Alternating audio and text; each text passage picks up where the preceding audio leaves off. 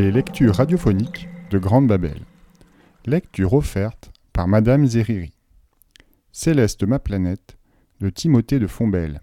Chapitres 1 et 2.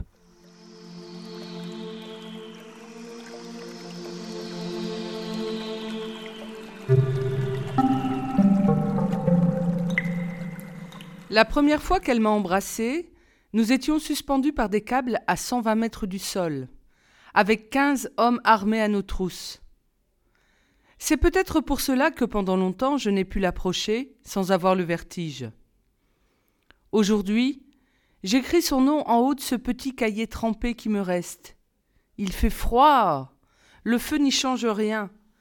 Je ne sais pas pourquoi l'encre de mon stylo ne gèle pas. Cette histoire, je n'aurais pas assez de pages pour en faire un roman, juste assez pour laisser une trace, la trace bleue de ce qui changea ma vie et aurait pu changer le monde. Céleste. J'avais décidé de ne plus être amoureux. Je l'avais décidé très tôt, vers six ou sept ans. À l'âge où certains se jurent de ne plus aller à la piscine, de ne plus jamais porter de maillot de bain, parce qu'un maître nageur leur a crié devant tout le monde Tape pas des pieds On dirait un beignet dans la friture il y a ceux qui décident de ne plus montrer un centimètre carré de leur peau au bord d'une piscine. Moi, j'avais mis mon cœur sous une cloche lourde, comme une plaque d'égout. Avant, de zéro à six ans et demi, je tombais amoureux de tout ce qui passait devant moi, avec des couettes et des chaussures à boucles. Ça finissait toujours mal, le syndrome du grille-pain. Je sentais mon cœur commencer à chauffer agréablement des deux côtés, puis il sautait en l'air, très haut et atterrissait sur le carrelage. Alors j'ai décidé d'arrêter. C'était un matin, à la boulangerie du 77e étage. J'attendais pour un croissant. La boulangère a dit en parlant légèrement au-dessus de mon épaule Vous êtes ensemble? Je me suis retourné. Il y avait Charlotte, une fille plus grande que moi. Je l'ai fixée des yeux en pâlissant. J'aimais bien cette fille avec son appareil dentaire. Il suffisait que je la regarde pour avoir les doigts de pied qui se superposaient dans mes chaussures, la bouche sèche comme le désert du Kalahari. Vous êtes ensemble? a redemandé la boulangère. Elle voulait juste savoir si j'allais payer en même temps mon croissant et les bonbons de Charlotte. Vous êtes ensemble? La question avait pour moi un autre sens qui me donnait la chair de poule. J'essayais de dire non, mais ma voix s'étranglait. On entendait au mieux un couinement de cochon d'Inde. Le grille-pain commençait à chauffer dans ma poitrine. Charlotte a souri en montrant toutes les bagues de ses dents. Dans tes rêves, m'a-t-elle dit. Elle a mis son collier de bonbons autour de son cou et a jeté une pièce sur le comptoir. C'est là que j'ai décidé d'arrêter. Juré, je ne serai plus amoureux. Le lendemain, je me suis mis à dessiner des cartes. Je dessinais des cartes du monde sur les murs et puis je jouais du piano. C'est tout. Pendant les huit années qui ont suivi, je n'ai fait que ça, en dehors du collège le matin et de quelques discussions avec Brice. Brice. J'aimerais avoir plus de place pour parler de Brice.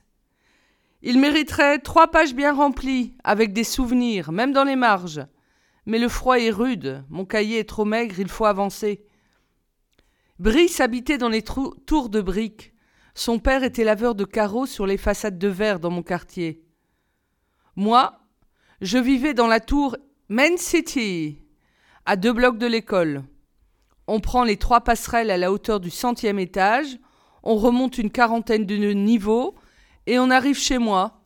C'est grand chez moi. Trop grand. Je me perdais quand j'étais petit. On aurait pu garer l'express du Nord dans le couloir. Il y avait sept chambres d'amis. Et pas d'amis. Brice venait à la maison dans la tour Man City, après l'école. Il attendait avec moi son père, qui travaillait tard le soir. Brice? Toujours la même scène vers minuit. Brice? On voyait son père accroché à sa nacelle qui appelait et toquait à la fenêtre. On ouvrait. Le ronflement de la ville entrait dans la pièce. Ça sentait le produit pour vitre, une odeur de pâte à ballon. Brice montait dans la nacelle avec le laveur de carreaux. À demain Ils descendaient ensemble le long de la paroi de verre. Ils rentraient chez eux dans la nuit. J'aimais beaucoup le père de Brice, son métier d'acrobate accroché autour. J'aimais beaucoup Brice aussi. Je sais maintenant que je leur dois tout. Brice, lui, aimait bien ma mère. Il me le disait pour me, réconforter. C'est plus facile d'aimer les gens quand on ne les a jamais vus. Car ma mère n'était jamais là. Car ma mère n'était pas là. Jamais. Elle travaillait chez Industry. Vu sa coiffure, elle devait être dans les chefs. Elle travaillait énormément. Elle voyageait. Moi, je la voyais une fois par mois dans la salle d'attente de son bureau. Elle me remplissait le frigo en ligne tous les lundis. Elle voulait que je ne manque de rien. Le livreur sonnait à 22 heures. Ça faisait des quantités astronomiques. Huit caisses tous les lundis. J'avais le temps de manger trois œufs, des pâtes et des brocolis dans la semaine. Pas plus. Puis ça recommençait. Huit caisses. Le frigo en ligne, c'était mon cauchemar. Je n'arrivais pas à suivre. Une fois par semaine, le téléphone sonnait. Tout va bien, mon chéri? Tu as ce qu'il te faut? Ce n'était pas ma mère. C'était sa secrétaire, Grunda. Ma mère n'avait pas le temps. Heureusement, j'avais Brice. Il travaillait le frigo pendant que je dessinais mes cartes. Parfois, après les seize fromages blancs et un kilo de pistache, il avait l'impression de prendre le dessus. Mais il restait les vingt-quatre tubes de chamallow à boire qui le narguaient avec leurs grands yeux roses. Brice jetait un mètre cube d'emballage vide tous les soirs avant de partir. Je me souviens du bruit du plastique écrasé dans le mange-ordure. Je me souviens aussi de l'abonnement Jeux console, cinq jeux, payés par ma mère, qui arrivait le mercredi sur l'ordinateur. Boris me rendait service. Il jouait six ou sept heures en mangeant des chips pendant que je faisais mon piano dans ma chambre. Rien que le nom me faisait de la peine. Je console. Je n'ai jamais appris le piano. Je joue ce que j'ai dans la tête et dans les doigts. Des airs tristes. Si j'avais vraiment écouté ce que jouaient mes doigts, j'aurais pu me douter que je n'étais pas dans la vie. Mais je ne me suis jamais ennuyée, jamais. Quand j'y pense maintenant, c'est le seul cadeau que m'a fait ma mère en me laissant m'élever moi-même, être incapable de m'ennuyer. J'avais démonté la carapace du piano pour qu'on voie la mécanique, les cordes et les marteaux. Je m'endormais parfois sur le clavier qui souriait de toutes ses dents. J'ai déjà noirci plusieurs pages et je n'ai même pas commencé à raconter ce qui compte. Je dois aller plus vite, il fait froid. Le vent se lève dehors. Bon, j'avais décidé de ne plus jamais être amoureux. Pourtant, le jour de mes quatorze ans, elle est apparue. On ne savait pas trop d'où elle venait. Elle vivait avec ses parents au sommet du 330.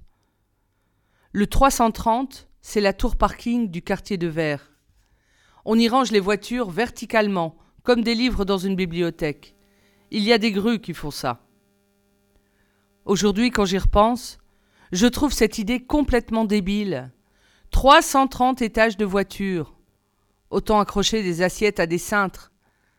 Mais je me souviens bien qu'à l'époque, ça me paraissait normal, et même assez malin. C'est peut-être ce qui m'impressionne le plus, que j'ai trouvé ce monde normal et même assez malin. Céleste.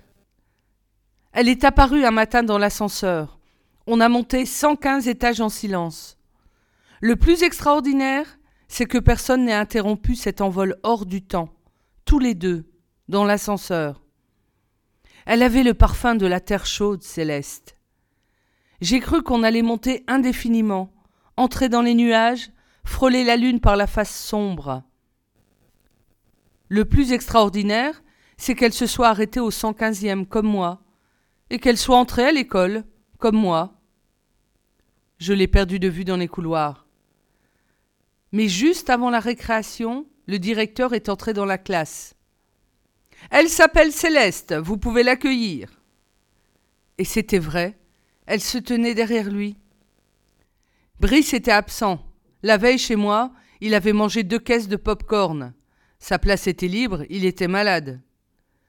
Elle est venue s'asseoir à côté de moi. Quand j'étais tout petit, avec mon père, je suis allé au cirque, dans le sous-sol d'Immensity, le centre commercial. Le dompteur a fait s'asseoir une panthère noire sur la chaise tout près de moi. Je garde un peu la même impression de cet instant où Céleste est posée sur le petit bureau d'à côté. Elle s'appelle Céleste, vous pouvez l'accueillir. J'avais compris, vous pouvez la cueillir. Et je n'arrivais pas à comprendre comment le directeur avait pu prononcer une telle phrase. Je la cherchais du regard sur la terrasse de l'école. Elle était restée dans la classe pour remplir une fiche.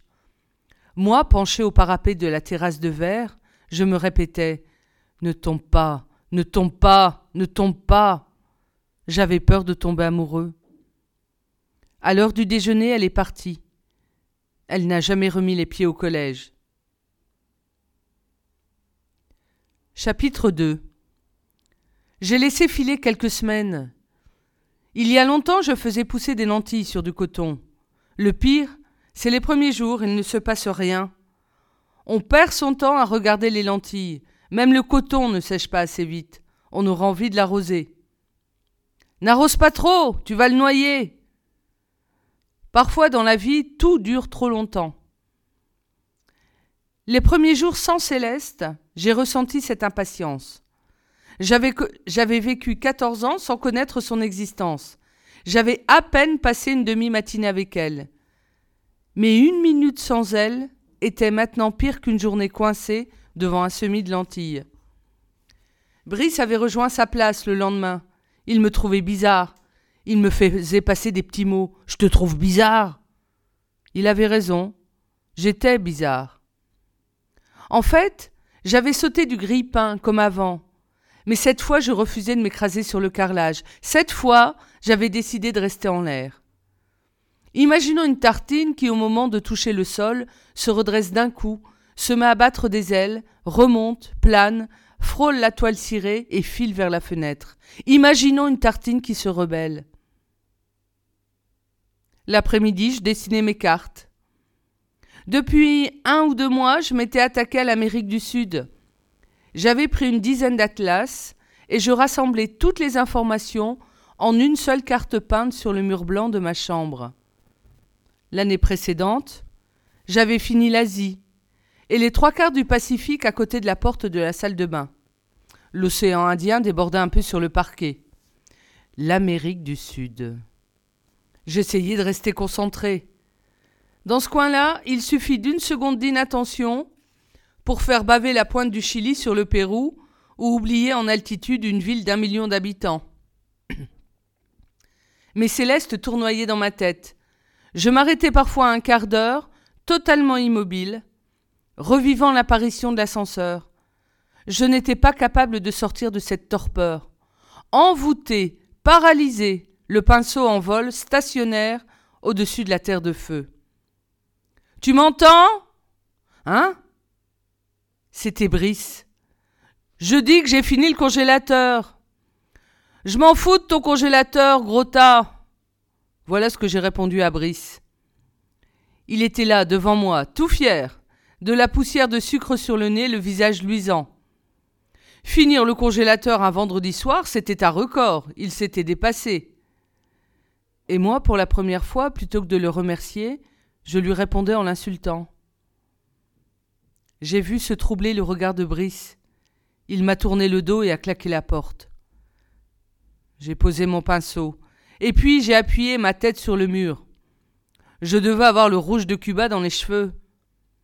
Je suis sorti de ma chambre, j'ai couru dans le couloir en appelant Brice. Je voulais lui demander pardon. Brice Quand je suis arrivé dans le salon, j'ai vu la nacelle du laveur de carreaux devant la fenêtre. Brice était avec son père. Écoute-moi, Brice La nacelle s'est mise à descendre. Ils ont disparu. Le lendemain, je suis parti à la recherche de Céleste. Le 330 est à l'autre bout du quartier de Verre. Il faut traverser une dizaine de tours. La circulation en plein air est réservée aux voitures. Ça donne des voies rapides, des tunnels et des bretelles d'autoroute qui se mélangent comme un plat de spaghettis. J'ai donc emprunté les passages couverts et les galeries commerciales. C'était un samedi. Il devait y avoir un monde fou. Je ne me souviens de presque rien. Je marchais dans la foule vers le 330, les yeux baissés. Même le sol de ces galeries est couvert d'écrans qui diffusent de la publicité. Ma vue était troublée. J'essayais de me rappeler le visage de Céleste. Je ne savais pas son nom de famille, je n'avais jamais entendu résonner sa voix. J'ai pris un dernier ascenseur dans la tour Intensity. Il descendait assez lentement pour laisser aux gens le temps de faire des achats. C'est un ascenseur de verre qui contient une épicerie, un bar et un marchand de chaussures. Intensity est le plus gros centre commercial de la ville. Quand on est dans l'ascenseur de verre, on voit de l'autre côté le 330, au milieu de son nuage de fumée. J'ai levé les yeux vers le sommet de la tour parking. Céleste était peut-être là-haut, dans cette vapeur grise. Puis l'ascenseur est descendu en sous-sol, une vingtaine d'étages en dessous de zéro. Beaucoup de gens sont partis avec moi tout en bas. Ils allaient récupérer leur voiture. Je suivais le flot des piétons qui portaient tous des grappes de sacs en plastique. Je savais que dans ces sacs, il y avait d'autres sacs, avec d'autres sacs plus petits à l'intérieur et d'autres encore. Les gens adorent les sacs. Moi, je n'avais que les deux poches de mon pantalon et mes poings dedans. Numéro de voiture Le garçon de parking me regardait. Je n'ai pas de numéro. Je cherche ma mère que j'ai perdue là-haut. Elle va forcément passer par ici pour reprendre sa voiture. Tu n'as pas de mobile pour l'appeler? Il me contemplait comme si j'étais le dernier des attardés. Non. Cette fois, je ne mentais pas. Je n'ai jamais eu de mobile. Et si j'étais un chien, je ne voudrais pas de laisse. Assieds-toi là. J'ai obéi. C'était un banc assez haut, inconfortable, tout près d'une porte métallique. J'ai attendu un peu et j'ai observé. Le type prenait le numéro des clients, le tapait sur un clavier et faisait descendre la voiture de l'un des 330 étages. Les conducteurs allaient ensuite la récupérer un peu plus loin, en passant par une galerie marchande où ils pouvaient compléter leur collection de sacs en plastique. Vingt minutes sont passées. J'avais remarqué qu'à deux reprises des clients avaient perdu leur numéro et que le garçon les emmenait alors vers un petit ordinateur à l'écart. Pendant les quelques secondes où ils prenaient leur empreinte, ils me tournaient le dos. Cinq secondes. C'était suffisant pour agir. La troisième fois, je me suis donc laissé glisser de mon banc et j'ai poussé la porte en métal. Elle n'était pas fermée à clé. Je me suis engouffré dans le passage. Un minuscule ascenseur s'ouvrait là. J'ai tapé 330 sur le clavier et la cabine s'est mise en marche. L'ascenseur grimpait bruyamment, il allait vite. Je me demandais si Céleste avait déjà emprunté ce chemin vertical. Je sortis de ma poche ce qui m'avait mené là. Céleste avait laissé sa fiche de renseignement toute froissée dans son casier de l'école. Seules deux lignes étaient remplies son prénom, Céleste, et son adresse. On indique toujours le nom de la tour et l'étage. Céleste avait écrit 330 sur 330. Même s'il ne fallait que quelques secondes pour franchir chaque niveau, j'ai dû mettre un bon quart d'heure pour arriver tout en haut. Des voitures entassées sur un kilomètre de hauteur.